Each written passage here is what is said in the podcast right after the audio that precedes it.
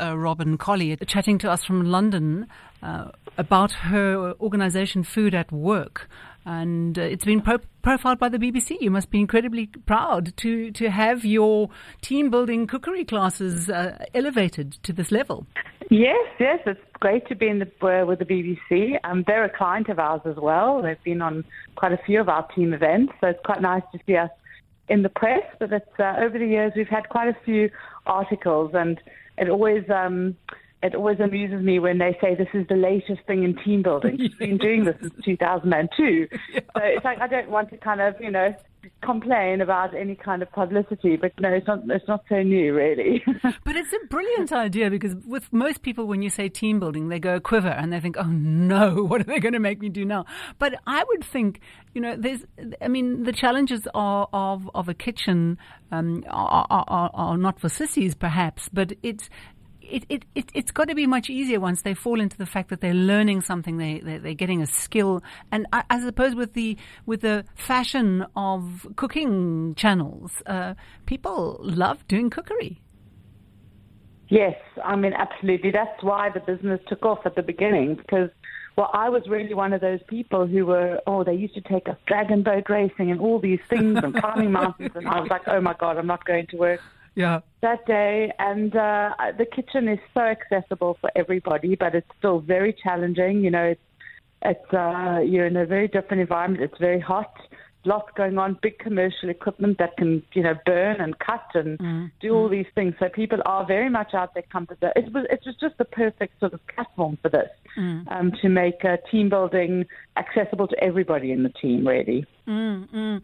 But but at the same time, um, you've got this this outcome, which which is quite pleasing. Yeah. I'm, I'm, I'm assuming that um, that they, they can partake of this of their spoils. Yes, it's absolutely essential. Though some people have asked whether they can phone the local takeaway, and we say absolutely not. You'll eat whatever you make, no matter what happens. um, it's like our children; we have to love it no matter what. Yeah. Um, but yeah, yeah, I mean, there's a very tangible, very real outcome at the end of the uh, of the process, and then for half of the events that we do are more detailed and in-depth learning and development programs. So there's far more about understanding of their own personalities and the you know the dynamics in the team and how they interrelate with other personalities. I mean, there's you know there's lots of opportunities for anecdotes that make perfect sense. You know, the the one person is furiously reading the recipe and getting nothing done because they keep reading the recipe over and over, and the other personality who just wants to do it doesn't even want to read the recipe. And mm. you've got these two people working next to each other making a souffle, so you can you know you can see and imagine the kind of anxieties that would come out um, you know, that mimic what happens in the work environment. Well, I, I love it in the article when they said the heat of the professional kitchen and the stress of making a souffle stretched even the most seasoned of senior executives. yeah, it does. Actually, we've had to move away from souffles now. Because oh, really? Because of that? Be, well, it's passe. It's like oh, okay. So you can't make a souffle. So now, you know, chocolate fondant is the big thing for us. You know. Oh, getting it cooked outside and gooey in the middle. Yes, because you know the road to MasterChef is paved with the failures of hundreds of chocolate fondants. So we say to our client teams, if you guys can make this happen, you know, you'll be onto a very good thing. So there's a couple of other things, pasta, you know, perfectly made tortellinis that don't mm. break when you cook in them. All those kinds of things okay. um, work very well. Yeah. Do, do are you amused constantly about the way people organize their workbench and how clean they are and how focused they are and how um, systematic they are? I mean, could could you almost look at the way that they are in the kitchen and think, I know how these people operate in the team uh, in the workplace? Yes, uh, without fail, you can see that. And then when I ask them that exact question, because while the chefs are all working, you know, with the team and mentoring the teams, I kind of swanny around the kitchen and engage mm. people in discussion around exactly that kind of thing. Mm. And um, yes, and their colleagues nod, you know, I sort of say, this is how you organize. There, there'll be people who kind of chop everything in perfect squares, and then I kind of have to remind them, you do know that you're going to be blending this at the end. Like, you know, they don't kind of apply normal logic. You know, yeah, if we're going to yeah. be blending it, why do we have to make perfect precision? Mm-hmm. Because they, they're worried about what the chef's going to say, and they're showing off you know, and trying to get everything just right. And mm. and, and I find also sometimes people keep their workbenches clean to um, to try and buy a bit of time to get familiar. They move things around and actually do anything. So um, we kind of say to them, yeah, you need to actually get action oriented now. But yeah, you can certainly tell a person's personality by the way they are in the kitchen. Occasionally, somebody is so stressed out that they're a bit, you know, over the top. Mm. Um, but uh, you know, usually you can tell. You can tell. So, Robinne, from South African to this uh, London-based food group that uh, people are, are are noticing, whether they say it's recent or not, and your problem Yes. is is about uh, slowing down. Um, where did the idea start? Uh, well, I, you know, left South Africa, worked in a great environment there, um, and came here and joined a really not such a great environment, my first job in the UK. And it, it honestly was my first experience of dysfunctional teams, and I found it fascinating and frustrating all at the same time.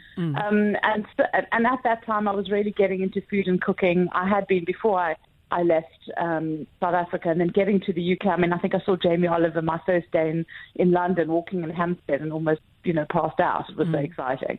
Um, so it was just, you're in a mecca of foodiness here.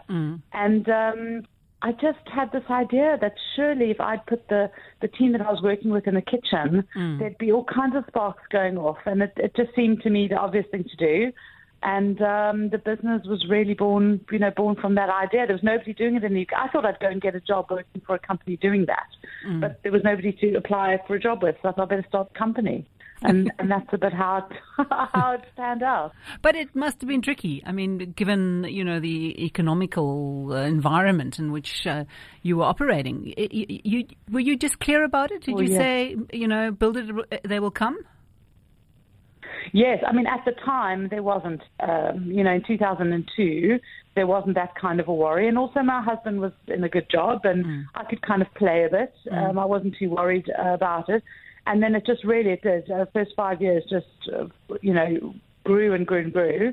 Um, very organically, and um, and it was flying. I mean, by the time we got to 2008, we were doing loads of events with five employees. You know, we were really, it was really happening. And uh, we were just about to kind of take the next step into bricks and mortar and investors and all that. And then the ground literally just with the recession, just, I remember a client calling and saying they have to cancel their event. And that had never, ever happened. And I thought, oh my, something's turning here. And it, it became the, the start of a very difficult time.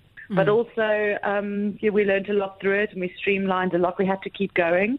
And uh, I learned a lot about how to do business in a lean way um, and still make it profitable. And in some respects, the business is more profitable now um, in a very streamlined way than it was. You know, the way that we had employees, the way that we now use freelancers and, you know, engage a team of very loyal people who are not full-time employed by me. They, you know, they do their own thing and, and we come together as like a virtual team to deliver these events for clients. So it's, it's a, a little model of team working in itself.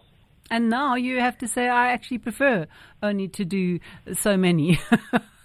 Isn't that a wonderful Yes. place to be well, at? I have aged. yes. Um, you know, I have other priorities, and my kids are getting older, and there's also other things that I want to do after so many years of doing the same thing. Um, I still love food and cooking, so I'm still doing things related to that. But I think um, I'm now being, I suppose a lot of people get to that point where you're able to choose a little bit more. So I'm limiting what I do. I try and limit it to a couple of events, but really big ones, so that they're very profitable. And then I've got the time to do the things that I want to do that really don't necessarily make me any money, but are wonderful to do. Um, and so that I've got a bit of a balance of both. I mean, I couldn't do the pace that I was doing, you know, Yes, way back in the day. Yeah, It's, yeah. You know, it's logistically very, very heavy going Mm. to run events all over the country. Um, so chefs are used to it. They spend all day in the kitchen working, you know, ridiculous hours. But for me, I, I outgrew that a little bit. Well, thank you so much for uh, agreeing to come and chat to us on Cape Talk. It's always great for us to hear of South Africans who have a have a dream and make good. Yeah, well, thank you so much. And I'd love to see it happening in Cape Town. Maybe next time when I visit, I'll attend one. So Okay. you'll have to tell me who all the providers are there. All right. Thank you Thanks, Robinne. Bye bye.